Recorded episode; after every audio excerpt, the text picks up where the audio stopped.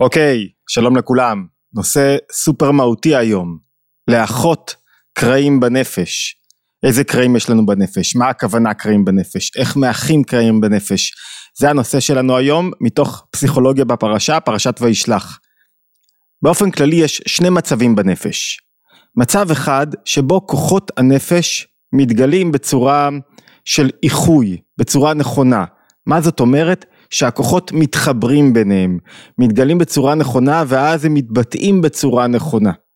נבהיר רגע מה זה המצב ההופכי ואז נבין טוב יותר את שני המצבים. יש מצב אחר בנפש, מצב של תוהו, מצב לא מתוקן, שבו הכוחות מתגלים בצורה נפרדת, פזורה.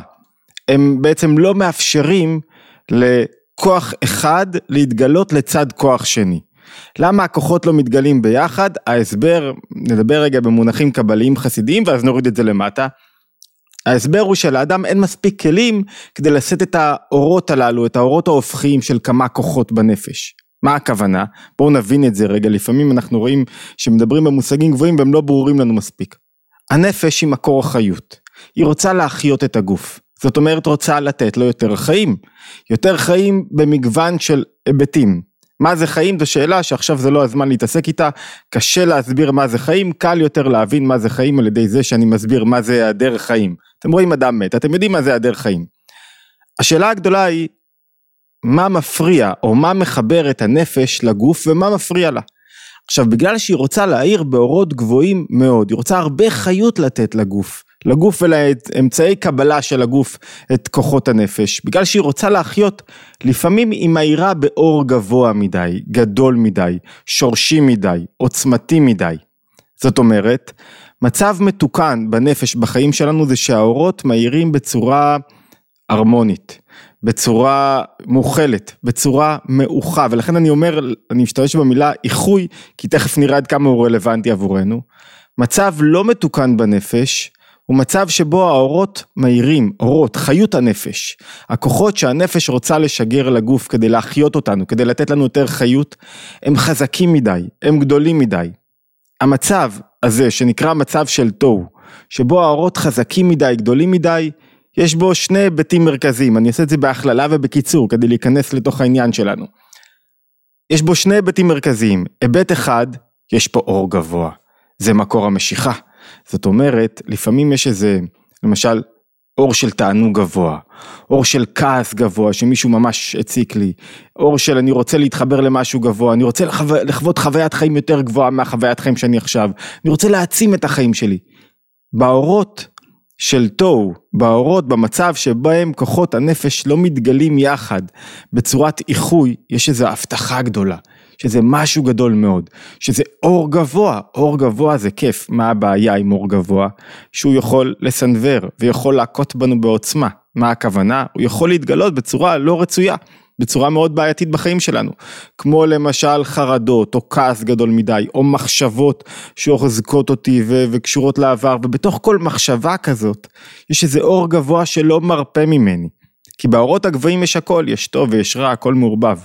זאת אומרת, באורות הגבוהים של התוהו, נקרא להם, תכף נבין אותם יותר לעומק, יש הבטחה מאוד גדולה, של חיות מאוד גדולה, יש סכנה מאוד גדולה. סכנה רגשית, סכנה לחיים שלי, סכנה של קרעים בנפש. זאת אומרת, יש לנו שני מצבי נפש מובנים, שהאירועים בחיים, הטראומות, החוויות חיים שלי, ההתמודדויות, מעצימים או מחלישים או משפיעים בצורה כזאת או אחרת על שני מצבים מהחיים הללו, אבל נולדתי עם שני מצבים מהחיים, עם שני מצבי החיים הללו. האדם ככה בא לעולם. זאת אומרת, עשו ויעקב נלחמים כבר כשהם יוצאים מרחם עמם, כבר המלחמה מתקיימת עוד לפני שחוויתי חוויית חיים אחת אפילו. מה זה שני הכוחות הללו?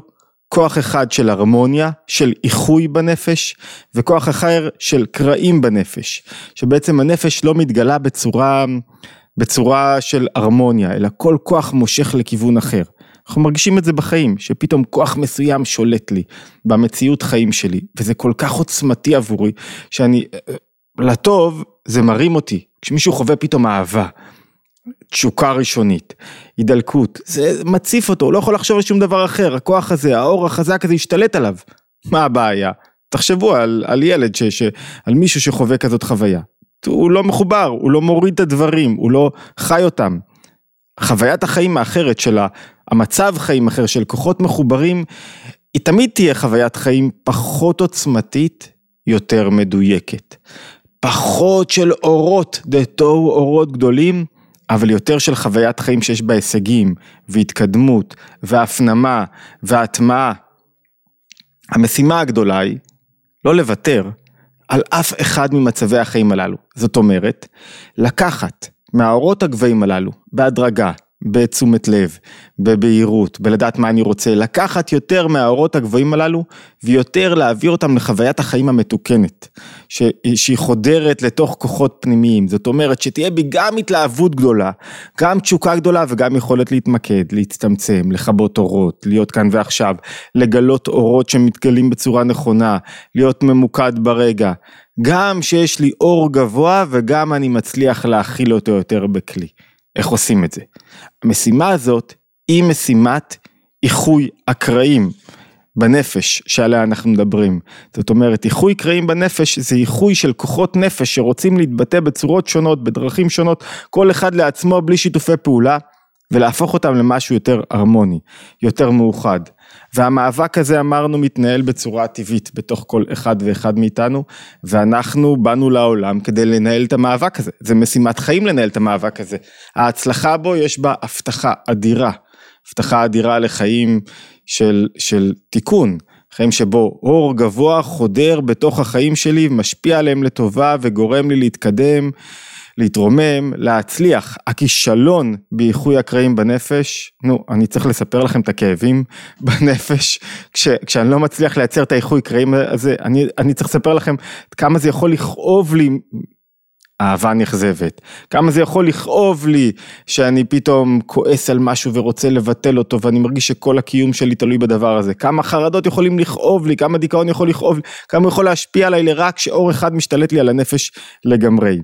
כל ההקדמה הזאת היא חלק מההבנה של תורה אחת ארוכה של אדמו"ר הזקן, שהוא מביא אותה בתורה אור, מביא אותה בביאור שלו לפרשת השבוע, פרשת וישלח, שבו הוא מתאר, זה בעצם מאוד מעניין לראות איך אדמו"ר הזקן רואה את האירועים, את אירועי התורה, ונותן להם את הפירוש הפנימי, הקבלי חסידי, של מה שבעצם מתקיים בנפש, בזעיר אנפין, בנפש כל אדם, ומה מתקיים בעולם כולו.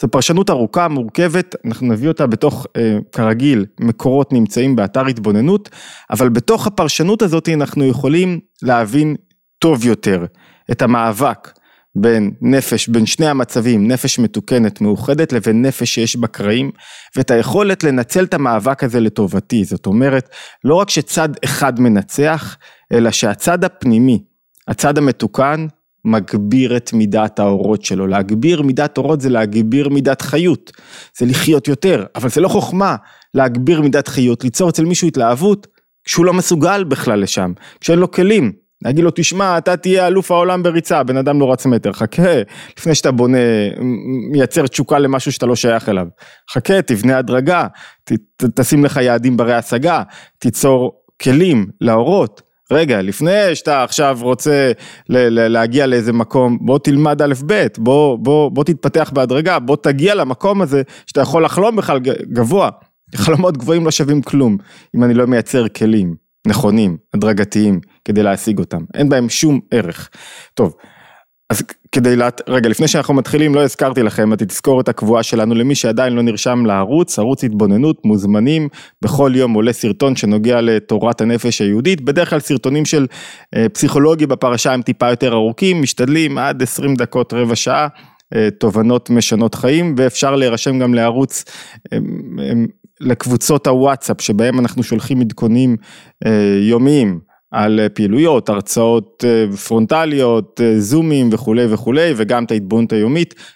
וואטסאפ אחד ביום, מומלץ מאוד, כל הפרטים בלינקים כאן, קדימה, בואו נתחיל. דבר ראשון, אנחנו רוצים רגע להבין את הקונטקסט הכללי.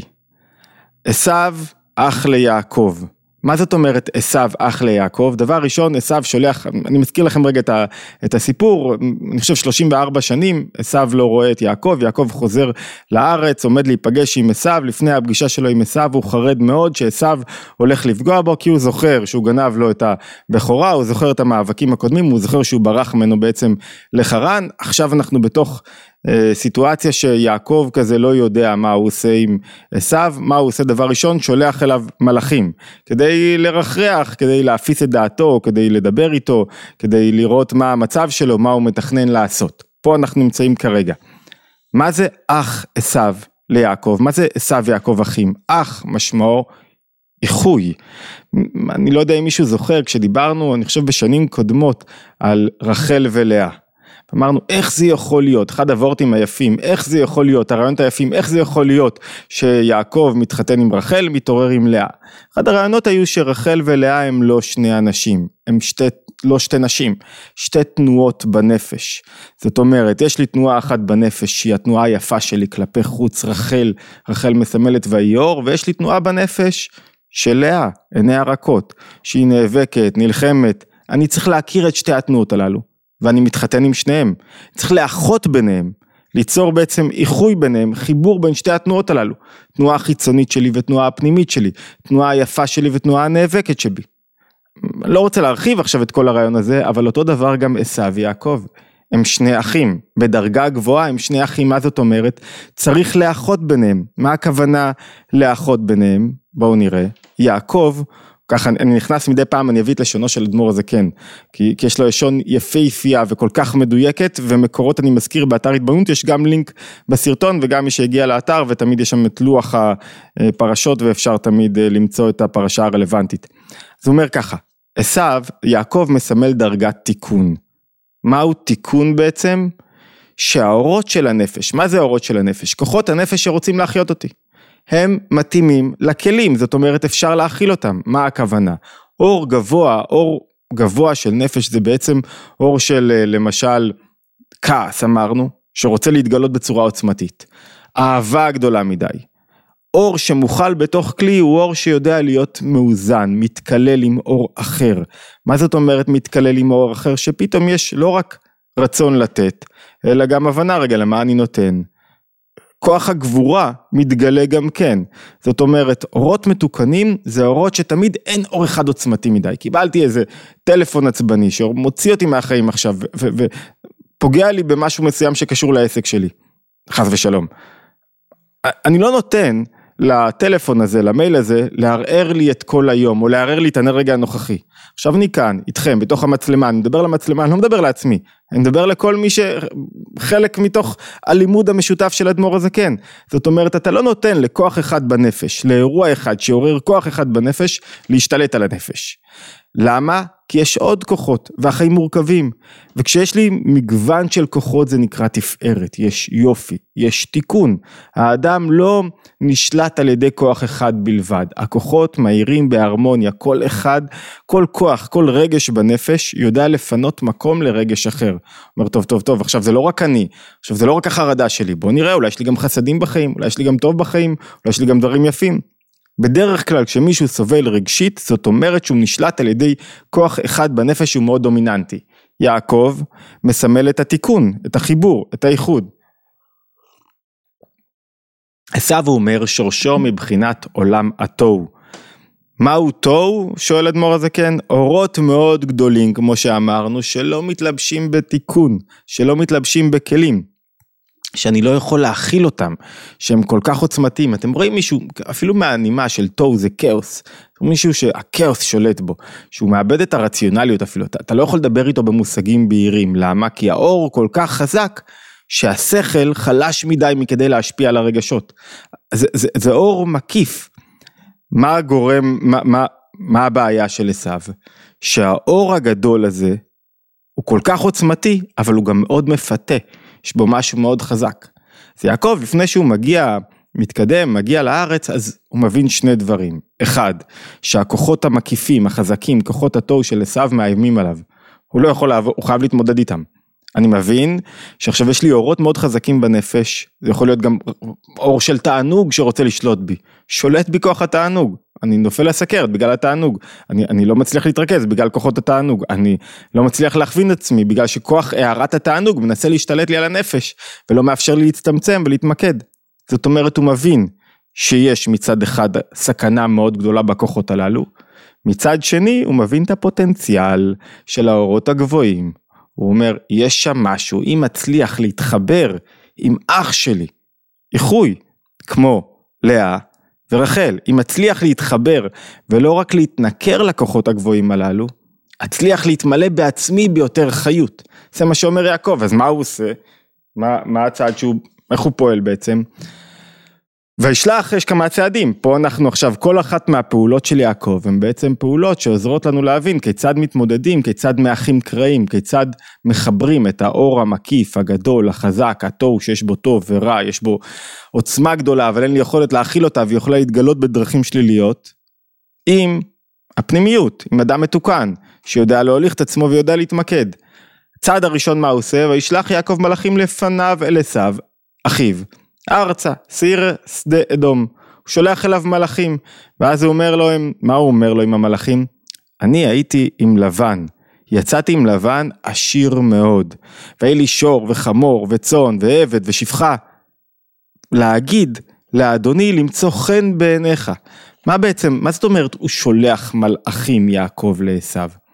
אני אומר לה, עכשיו זה הזמן לקלוט, אני אומר לכוחות הגבוהים שלי בנפש, תקשיבו, יותר כיף, יותר נכון, יותר... החיים שלי יותר שלמים אם תעזרו לי להתחבר ולהצטמצם, אם תפסיקו להעיר בעוצמה גדולה מדי. מה זאת אומרת? כשמישהו למשל בדיכאון, אתה מנסה לשכנע אותו, בוא, תגלה איזה כוח נגדי, בוא תראה כמה אור ויופי וחסד יש לך בחיים, בוא אל תיכנס לייאוש.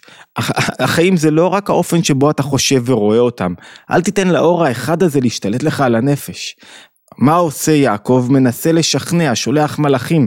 תראה, תראה כמה התעשרתי מזה שהלכתי אפילו למקום קשה, לחרון אף של מקום, ללבן, שעבד עליי, דיברנו על זה בשבוע הבא באריכות. תראה כמה התעשרתי מתוך זה, וקיבלתי שור וחמור וצור ואבן ושפחה וכולי וכולי. אני, אני מזכיר לכם שישמעאל נקרא קליפה של חסד, זאת אומרת חסד לא מתוקן זה שכל מה שאני עושה זה כדי להתגאות בו. אני לא עושה חסד באמת בשביל הזולת, אני עושה חסד בשביל עצמי. עשו הוא חסד של גבורה. כל מה שהוא עושה בעצם זה, מה, מה, זה גבורה? מה זה, סליחה, קליפה של גבורה. מה זה קליפה של גבורה? גבורה במצב הנכון שלה זה שאני בודק מה נכון ומה לא, מה מתאים ומה לא, יש מידה של דין, מה זה דין? מה נכון? מה מגיע? קליפה של גבורה זה שאני לא משתכנע בכך ואני נכנע לכוחות מאוד גבוהים בנפש שאומרים לי תשמע זה לא ילך לא מגיע לך. אתה הולך להיות רע. איך קוראים לזה? הדברים לא הולכים להסתדר. חרדה. זאת אומרת עשו לא משתכנע. כשמישהו יש לו חרדות אתה מנסה לשכנע אותו רגע תתמקד ברגע הזה. נסה ליצור לך ביטחון ברגע הזה. אל תחשוב על מה שהולך לקרות. תחשוב על מה שהולך לקרות זה ואם אתה חושב תחשוב לחיוב. אחרת זה ישלוט בך. לא משתכנע. אני חייב את המחשבות החזקות, הרעות, הזדוניות, בשפת החסידות שהולכות לשלוט בי. קליפה של גבורה. ועשו לא משתכנע, בעצם, אני מקריא לכם רגע את אדמו"ר הזקן. המשימה הגדולה של יעקב, לשכנע את עשו, שכשהוא יורד לתוך המציאות, אם הוא ירד בצורה של צמצום האורות ויביא יותר מהאורות הגבוהים הללו, מהרצון לחיות יותר, מהרצון לרצון, מהרצון להתעלות, יהיה לו יותר טוב. לשונו של אדמו"ר הזקן, מאוד יפה. לכן, ואשלחה להגיד לאדוני, יעקב שולח לעשו, למצוא חן בעיניך. בוא תראה כמה יפים חיים של תיקון, של שקט, של פנימיות. בוא תראה כמה זה עדיף על פני חיים של שערות ללא כלים. דהיינו שתשפיע ותאיר את המקיף שלך. בוא, אל תוותר על החיות. רק תשפיע אותה אליי בעולם התיקון, תצמצם אותה. וזהו מציאת חן. מציאת חן, כשמישהו מבולגן הוא לא מוצא חן, כשהוא בכל המקומות, כשדעתו מפוזרת הוא לא מוצא חן, כשהוא ממוקד הוא מוצא חן, כשהוא לוקח את התשוקה הגדולה שלו לחיים, את החיות הגדולה שלו, ומגלה אותה בתוך עניין מסוים, או הוא הוציא מעצמו משהו, הוא לא בזבז חיים שלמים בלשאול את עצמו איפה התשוקה שלי. והיינו מפני כי ויהי לי שור וחמור צאן, תראה כמה, כמה קיבלתי מזה שהייתי בדרגת התיקון. דאת כאפי החשוכה לנאורה בעולם התיקון, כופים את החושך שאתה יכול להציע עם האורות הגבוהים לאור. ואם כן, ראוי אני למצוא חן בעיניך, שהוא השראת הברכה, בוא נתחבר, בוא נהיה אחד, עשו יעקב אחים. וכשהוא אומר לו שור וחמור וצאן ועבד ושפחה, זה לא המקום להעריך, אבל לכל אחד מהרכוש הזה שהוא קיבל, שהוא זכה בו אצל לבן, יש משמעות. צאן זה היכולת שלי לרדת לתוך העולם ולהתבטל, להיות בהכנעה. זאת אומרת, שור, חמור, צאן ועבד, הם מבטאים את מה אני צריך להקריב כדי להגיע לשם. הוא בעצם אומר לו, בוא תראה מה השגתי, אם אתה תקריב גם, אתה גם תגיע לשם. מה זה שור? שור זה היכולת שלי לקחת את, את הכוחות האדירים שלי, רוב תבואות בכוח שור, את הכוחות האדירים שלי, ובמקום להשתמש בהם לכעס, לביקורתיות, לקפדנות, לקליפה של גבורה, להשתמש בהם לטובת, לרתום אותם לטובת עשייה, יצירה, חיות, השלמה, להשיג הישגים גבוהים יותר. במקום לקחת את החומר, את החומריות שלי, את החומריות שאני נותן בה רק לטובת התאוות שלי, לקדם אותם לטובת גילוי משהו יותר גבוה בתוך המציאות. חומריות נועדה כדי שנתעלה, לא כדי שתוריד אותנו למטה. ואותו דבר לגבי צאן אמרנו, במקום לקחת את הביטול שלי לשחיטה, לקחת אותה לטובת זה שאני מקדם משהו, מקדם תוכן, עושה, יוצר, פועל בתוך העולם. אז הוא אומר לו לעשו, בוא, תראה איזה חיים טובים אני מציע לך אם תתגבר רגע על, ה, על הקפדנות שלך, על הקליפה דה גבורה, על החרדות שלך, על הכעסים שלך. בוא, בוא תראה מה תשיג מזה, תראה כמה טוב, כמה לא תפרק את הבית שלך. מה אומר עשו? וישובו המלאכים אל יעקב לאמור, באנו אל אחיך, אל עשו, וגם הולך לקראתך וארבע מאות איש עמו. עשו לא משתכנע.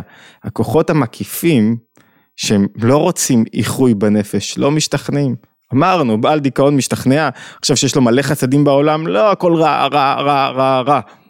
או שמישהו רוצה תאווה, משתכנע שעכשיו שווה לו יותר לא לאכול את זה כדי לא להזריק לו אינסולין, לא, תביא, תביא, תביא, תביא, תביא. בכל ההיבטים של האורות הגבוהים, לא משתכנע.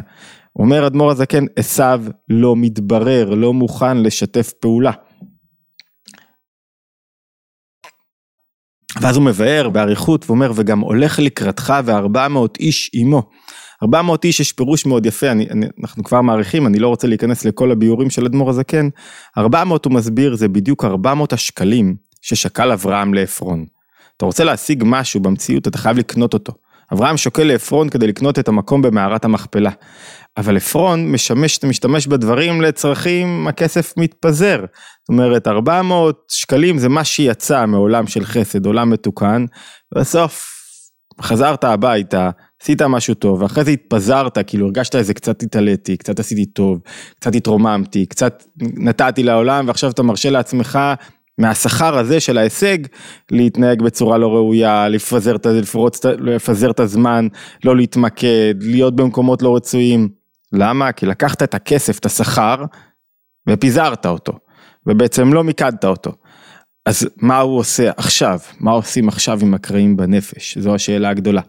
עכשיו יש כמה פעולות שיעקב עושה כדי להתמודד עם הקרעים שלו, כדי לשכנע את הכוחות המקיפים. אל תאירו בעוצמה כזאת גדולה בנפש שלי. לא. תנו לי לקחת מכם, להתחבר, לקחת קצת, ואז אני כאילו כמו משפך, לוקח מהאור הגבוה לתוך אור קטן. אחד, מה הוא עושה? מקדים תפילה, נכון? מה זה תפילה? תפילה זה בכלל תנועה בנפש שאני אומר, אני רוצה להתחבר למשהו יותר גבוה. אני רוצה, אני רוצה שיעיר בי משהו יותר גבוה, אבל בצורה נכונה, שיומשך לתוך הצרכים שלי, לתוך מה שאני צריך כדי לממש את זה. אני רוצה להתחבר לאינסוף בתפילה, התופל כלי חרס, מתחבר למשהו גבוה, אבל לא סתם, לא כדי להיות בתנועה של רצו, כדי שאחרי זה אני אבקש בתפילה את בקשת הצרכים שלי והיא תשפיע על המציאות חיים שלי, מה שאני צריך, כדי שהאור הגבוה ירד לתוך החיים. תנועה ראשונה היא תנועה של תפילה. מה זה תפילה? תפילה זה שאני מעורר בעצמי את הרצון, לשכנע אותך בחסדים, בטוב, בזה שקליפה גבורה לא משתלמת, בזה שלא משתלם לך להיות כעסן וקפדן וכעוס, לא הצלחתי. לא הצלחתי, למה? כי האור היה חזק מדי. מה החלופה עכשיו? עכשיו החלופה היא לעורר את הרצון היותר גבוה, להתחבר למשהו יותר גבוה. אומר, אדמו"ר הזה כן אומר, אין עצה, אי אפשר לשכנע את האורות הגבוהים הללו, הם חזקים, עשף משתולל, אי אפשר להילחם בהם. מה אני אעשה? בלשונו ולזאת כשידע שבעצמו צריך להמשיך את המקיף, כרוח הייתי רוח. אין הנחות, אתה צריך לעבוד מלמטה, באמצעות הכוחות שסידרת לעצמך, ולהתחיל להשתלט על הקרעים הללו, להתחיל לאחות אותם. איך? לעורר בעצמי את הרצון שלי. לא יכול לחכות שמישהו יעשה לי את העבודה. לא יכול לחכות שהדברים יקרו מאליהם. זה, זה לא יקרה מאליהם. אני חייב בעצמי לעשות את העבודה. איך? אחד, תפילה, לעורר בעצמי את הרצון. כאילו עוצר, אומר, אני רוצה להתחבר למקום גבוה, רוצה להוריד אותו למטה. תפילה זה תנועה בנפש, שאני עוצר את החיים שלי רגע, ועושה איזה פעולה של חיבור לאינסוף, כדי שהאינסוף ייכנס בתוך החיים שלי. אני אומר, אני רוצה לראות חסדים, אבל אני רוצה, אני קודם כל מערער בעצמי את הרצון. הרי מה זה לחבר מקיף ופנימי? מקיף זה הכוחות הגדולים, תענוג גבוה, רצונות רבים, להוריד אותם לטעם ודעת. אז קודם כל תפילה, ואחרי זה מה הוא עושה? ויחץ את העם, הוא חוצה את המחנה שלו לשניים. עכשיו אני חייב להקריא לכם את לשונו של אדמו"ר הזקן. למה הוא יוצר את ההפרדה הזאת בין המחנות? על פי פשט, כדי שאם מחנה אחד ייפול בשבי או, או במלחמה על ידי עשיו, המחנה השני ינצל ויהיה במקום אחר. זו אחת הסיבות שלמשל יש המון קהילות יהודיות מפוזרות בעולם לאורך השנים, לאורך אלפי שנים. כשקהילה אחת נופלת, קהילה אחת מתרוממת, צומחת, מצמיחה את היהדות, אם כל היהודים הם מפוזרים, מרוכזים במקום אחד. כנראה שלא היה את התקומה ואת ה... את ה אה, כש, כשקהילה אחת הייתה נחנקת, נכבשת, נרצחת, אז היו, לא הייתה קהילה אחרת שתייצר תקומה יהודית. אותו דבר לערך, במובן מסוים, יעקב עושה עם המחנות שלו. דמור הזה כן מסביר את זה בנפש. למה אין התקללות בתוהו? למה בדרגה של המצב בנפש של קרעים אין התקללות? כי הכלים קטנים והם לא יכולים להכיל הפכים, כך בלשונו. זאת אומרת, כל כוח בנפש רוצה להיות בבחינת אנא אמלוך. על דרך משל באדם, מי ששכלו קטן לא יכול להכיל הפכים כלל. אם השכל שלו נוטה לחסד, לזכות, אז לא ימצא שום דרך לסבול חוב. לא יכול לראות משהו שקשור בגבורה. אני רואה, כשהשכל שלי קטן, כשאני לא מפותח, כשאורות התוהו שולטים בי, אני רואה הכל בצורה חד-ממדית. אדם חד-ממדי, הפוליטיקה היא חד-ממדית. למה? כי היא פונה למחנה הכי נמוך. כאילו, היא מנסה לשכנע אותנו, לא הכל ככה, כל ככה, תראו הכל באופן חד-ממדי. לא, אי אפשר לראות את הדברים בחד-ממדי. חד-ממדי זאת אומרת שאתה מי ששכלו קטן. אדם ששכלו גבוה, מבין מורכבות בחיים, יכול להכיל גם הפכים. אני יודע שאני אוהב ויש לי תנועות אחרות. אתה יודע שיש לי מגוון תנועות בנפש, ולאנשים שלידי יש מגוון תנועות בנפש. לא מתרשם מזה, אני יודע שיש סתירות ביניהם. לפעמים התנועות נלחמות זה בזו. אני רוצה ליצור בהם שלום. על דרך משל באדם, מי ששכלו קטן, לא יכיל שני הפכים כלל. ויש לו או חסד, או שהקו שלו הוא רק לעשות טוב, או הקו שלו הוא רק גבורה. הן ביחד. הדרך לחיות חיים בריאים זה להיות ביחד, אבל בתיקון האורות מועטים והכלים מרובים, אורות החיות של הנפש מועטים. נמצא הכלי רחב לקבל שני הפכים, כמו באדם, שדעתו רחבה, יוכל לסבול שני הפכים וישכנו יחד במוחו ובליבו. מה הוא אומר לנו פה? צריכים להגדיל מצד אחד את השכל שלי, את ההבנה שלי את הדברים, ואם זה לא עובד, אז הוא בעצמו חוצה את העם לשני מחנות. למה? כדי להיות בדוגמת עולם התוהו, שזה נקודה מאוד משמעותית. בעולם התוהו, הציור של כוחות הנפש, מי שמכיר את ציור עשר הספירות בקבלה, יודע שהציור של כוחות הנפש הוא לא שלושה קווים כדי ליצור איזון, קו של חסד, קו של גבורה וקו של אמצע, קו ימין, קו שמאל וקו אמצע שהוא יוצר התקללות בין הקווים. בעולם התוהו הכוחות הם אחד תחת השני, יש רק קו אחד. זאת אומרת, אנחנו חוצים את המחנה, מפרידים בין הקווים ויוצרים רק קו אחד בעצם, למה? כי כשיש לך, בואו נבין את זה רגע בנפש, כשיש לי כוח בנפש שרוצה להשתלט עליי, אחת הדרכים להחליש אותו זה להציב כוח חלופי. ככה אני נאבק בעשיו. זאת אומרת, אם אני נותן לתענוגות יתר, תאוות שולטות בי, לא יכול להשתלט על זה, משגע לי את החיים, לא יכול להתמקד, לא יכול להתמקד, להתקדם, מורסתי לי את כל החיים, את, ה, את מה שזה לא יהיה, באיזה היבט שזה לא יהיה. הדרך היא להציב את הקו החלופי, קו הגבורה, קו ההינשרות, לא לגמרי, ללכת בדיוק למידה ההופכית, שתחליש את מידת התוהו ואת, ואת הדומיננטיות שלה. אם יש לך סכנה לאלכוהול, אל תשתה אפילו לגימה. אם יש לך סכנה ליפול בסיגריות, אל תיקח אפילו סיגריה אחת. תיקח סיגריה אחת, נפלת. חייב להציב את הקו הגבולי, ולהפך, אם אתה נוטה לגבורות, אוף, באסה, הכל צמצום, הכל, כל התנועה שלך, תתל, תעורר בעצמך, תחצה את המחנה ותעורר את הקו ההופכי. דווקא תיתן יותר, דווקא תעשי יותר, דווקא תבוא הביתה עם שמחה, דווקא תעורר את הכוחות הללו בכוח, במאבק. ואז איך אמרנו, יעקב מתעורר מלמטה, רוח הייתה רוח. רוח ממשיכה רוח, אתה ממשיכה רוח מלמעלה לתוך המציאות שלה.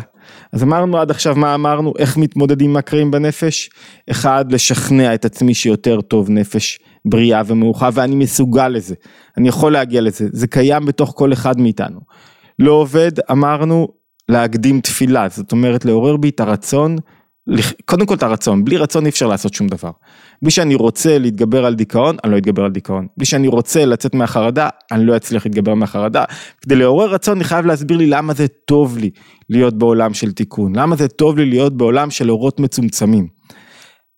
זה, על זה, מה אני צריך לעשות? להיות מוכן להציב כוח נגדי לכוח הדומיננטי ששולט בי, והוא התוהו שבי. לכל אחד יש את התוהו שבו. למצוא את הכוח הנגדי הדומיננטי שיוכל להתמודד עם התוהו שבי כדי להציב חלופה. אם הנטייה שלי אמרנו לתענוג להציב חלופה, אם הנטייה שלי לגבורות, לכעס, לביקורתיות, להציב חלופה של שמחה, בכוח, לעורר את כוח הנצח בנפש, דווקא. אני יודע שאני כזה, ואני נלחם בהיותי כזה.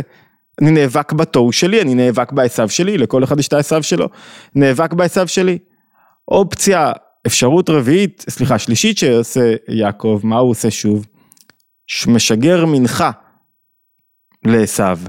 מה כוללת המנחה? עזים, 200 מותיישים, 20 רחלים, 200 ואלים, 20 גמלים, מניקות וכולי וכולי. מנחה שיש בה דברים טמאים, דברים טהורים, מכל כל מיני, מה זה המנחה? מקריב קורבן. בסופו של דבר אי אפשר להתגבר על התוהו. מה אומר התוהו? התוהו אומר, יש לי הרבה ערוצים פתוחים, הרי הרבה אורות פתוחים, אני לא יודע לבחור ביניהם, כולם רוצים להעיר בי במקביל, אחד משתלט, אחד שולט לי בנפש, לא יכול להתמקד, לא יכול להצטמצם, זה בא לידי ביטוי כמעט בכל תחום בחיים שלי. עכשיו זה מאבק, יש תוהו יש תיקון, כל הזמן. כשאני אומר, סם נותן מנחה, אני אומר, אני מוכן להקריב. מה אתה מוכן להקריב? מה אני מוכן להקריב? מה אני נותן? זאת אומרת, הנכונות של יעקב להקריב משהו מהחומר, מהחומריות שבו, מה, מהחיים שלו, ממה שהוא חווה, מ, להקריב משהו, אתה רוצה לכתוב ספר, תוותר על בילויים, אתה רוצה להיות שחקן טוב, תוותר על משהו מסוים, אתה רוצה להצליח במקום מסוים, על מה אתה מוותר, אתה רוצה להיות בן זוג טוב, על מה אתה מוותר, אתה רוצה להיות אבא טוב, על מה אתה מוותר, מה אתה מקריב. ככל שתקריב יותר, ההקרבה היא לשון קירוב, כדי שתצא פה צמצום, יצא התחברות. יצא יותר חיות שעוברת מהתוהו לתיקון. אז יעקב מוכן לתת, לתת את מה שיש לו, מהרווחים שהוא עשה, מהאושר שהוא עשה, כדי שירד יותר מהאור הגבוה, כדי שהתוהו ישתכנע ויגיד, אוקיי, אני בא, אתה יודע מה? זה שווה. זה שווה כל העסק הזה. טוב, הארכנו יותר מדי בלימוד הזה של פסיכולוגיה בפרשה וישלח, המאמר עוד ארוך ויש בו עוד כמה היבטים. דוגמה קלאסית, מהממת, מהפנטת לאופן שבו אדמו"ר הזקן מפרש את פרשת השבוע על פי המאורעות בנפש, ובכלל, הרי, הרי מה זה תורה? תורה זה חוכמתו של הבורא, האופן שבו הבורא חושב. מה זאת אומרת האופן שבו הוא חושב? אם, אם אנחנו הולכים, אנשים רואים הרבה ולוגים. כדי לראות איך אנשים חושבים, איך הם מתנהגים, קוראים ביוגרפיות, כדי להבין איך אנשים חושבים, איך אנשים מתנהגים, למה הם פועלים כך וכך, ומה אני יכול להוציא מזה מעצמי. כשאתה לומד תורה, אתה לומד איך הבורא חושב, איך הוא רוצה לראות את הדברים, איך, איך, איך הוא חי, איך הוא בורא עולם, לכאורה כמובן, וממילא איך אתה, שדומה לו, צריך לחיות ולראות את הדברים. ואדמו"ר הזקן משרטט פה על, מתוך התורה, את דרך המחשבה כשאדם מתמודד באופן אימננטי, פנימי, טבעי, עם הקרעים בנפש שלו, איך זה בא לידי ביטוי בתוך פרשת השבוע, ואיך אני צריך להתמודד עם הקרעים בנפש. הקרעים הם טבעיים, לא להיבהל מהם. יש לנו אורות גבוהים, יש בהם הבטחה, לא להיבהל מהבטחה. עכשיו צריך לקחת את ההבטחה של האורות הגבוהים, לא לתת לה להשתלט על הנפש בתור תוהו, כאוס, להפך, להוריד אותה למטה בצורה הדרגתית, נכונה, על ידי קורבן, על ידי תפילה, על ידי שכנוע, על ידי ויחץ את העם לשתי מחנות, זאת אומרת להציב לה חלופה אחרת שתחליש אותה. ארבע אפשרויות פעולה שמסרטט יעקב בכך שהוא רוצה להתאחות להתחבר עם עשיו.